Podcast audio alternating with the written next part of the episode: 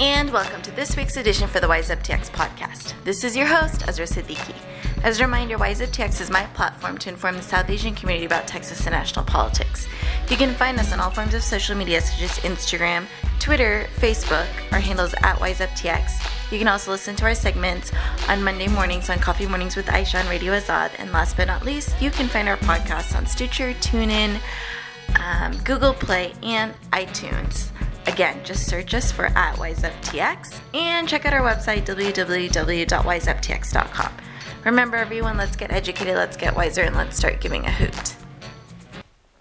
All right, folks, we have a new segment. Um, happy 2019. I know it's already February, and I haven't really had a segment since November, so it's been a while.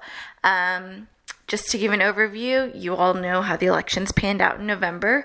But um, if you're a Democrat, it was exciting for many to see that Beto only lost by less than three points. It seems like Texas is becoming more of a swing state than it was fully Republican.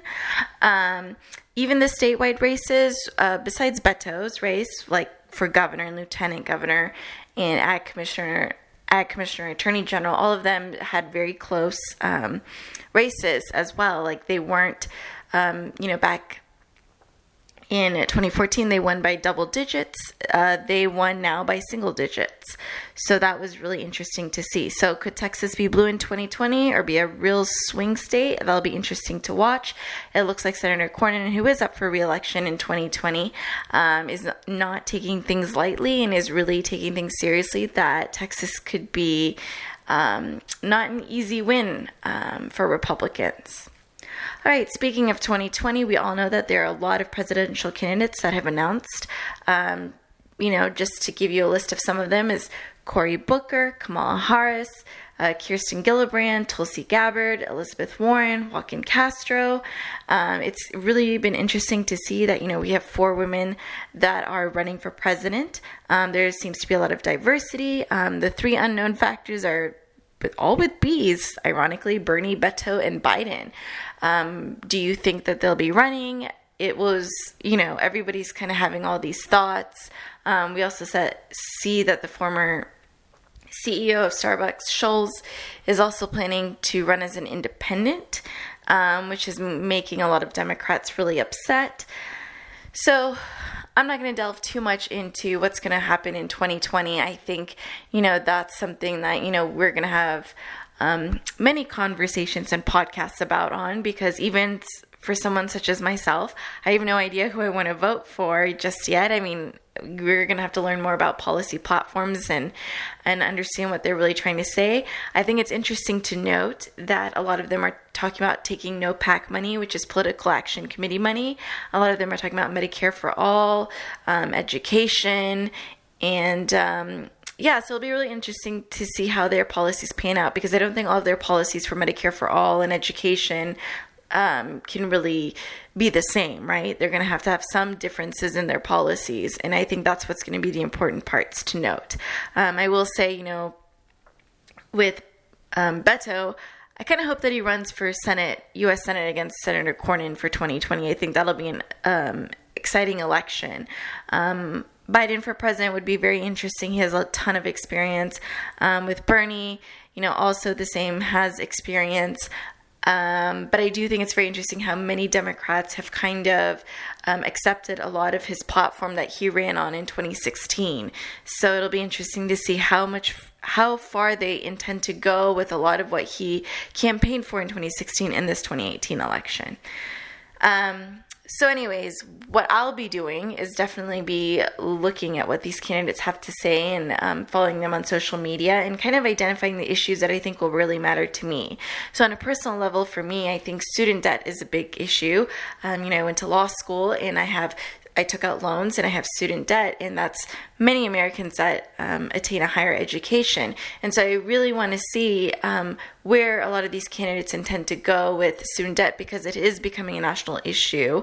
Um, student debt has reached $1 trillion, and um, many people in my generation, the millennial generation, are unable to um, buy houses and you know, partake in the economy in so many ways that our parents' generation was able to. Um, things are not as affordable as before. So I definitely want to see how these presidential candidates are going to address this issue. Of course, I'll have many other issues I'm sure that will be important to me, but for me, I think right now student debt is going to be one of the biggest ones. So maybe you know it seems really early but you can start thinking and identifying some of the issues that you think will be really important for you on and that will help you decide whom you would want to support um, for this upcoming presidential election. All right, I'm going to pivot over to Texas politics. Uh, the Texas legislative session began in January 8th, and we have a new Speaker of the House, which is um, Speaker Bonnen. Our previous Speaker was Joe Straus. He decided not to run for re election. Um, we have our Lieutenant Governor, Dan Patrick, who presides over the Texas Senate.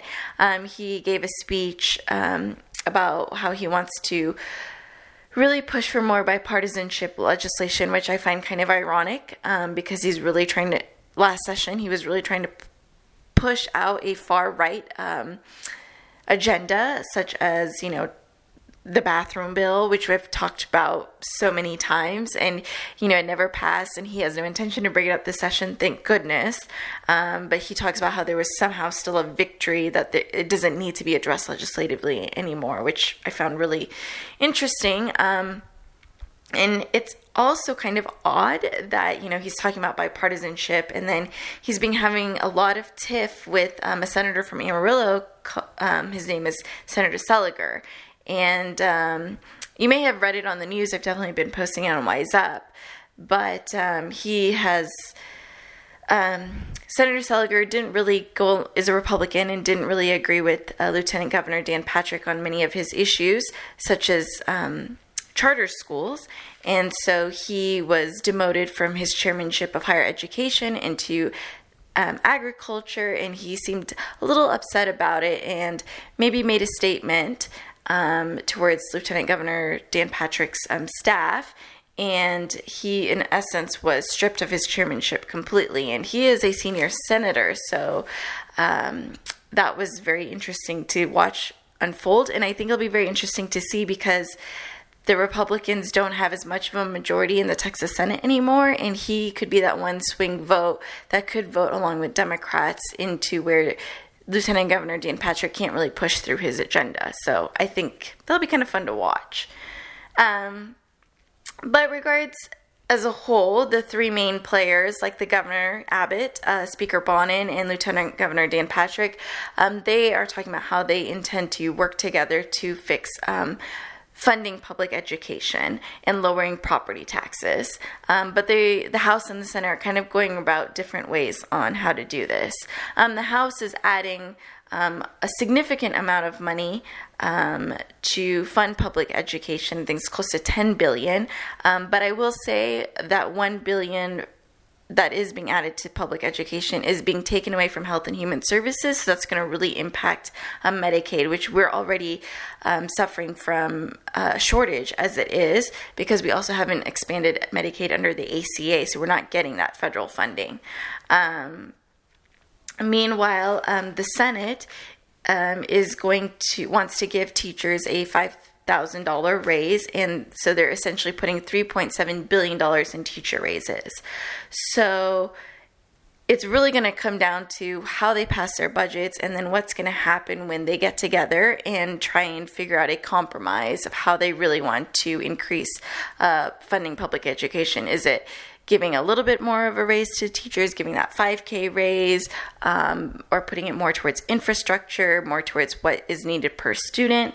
Um, the Texas Comptroller Glenn Hegar came out with a big study in which he stated that currently the state funds public education at 36%, um, while property taxes, your property taxes pay the rest for each school district.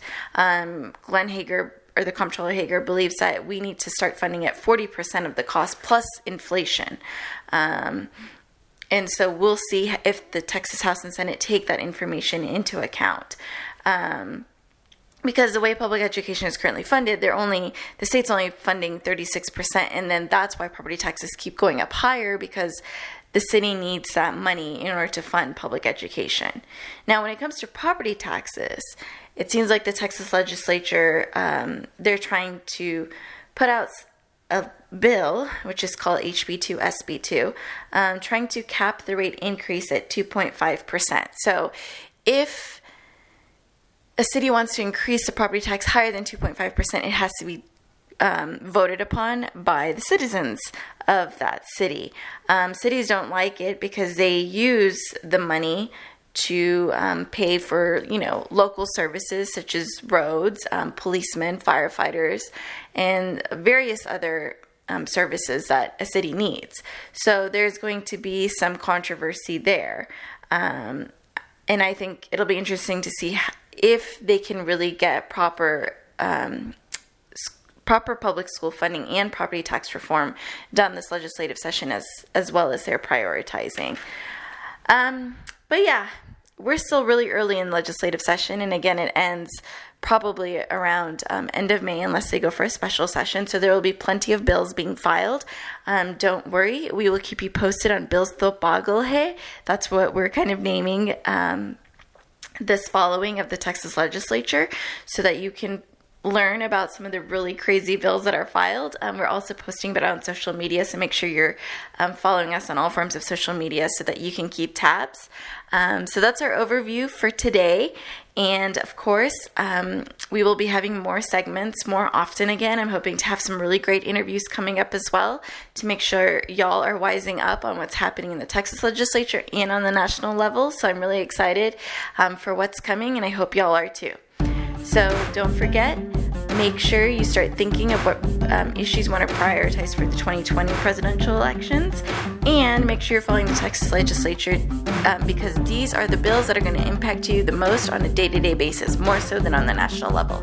So don't count it out. Make sure you tune in.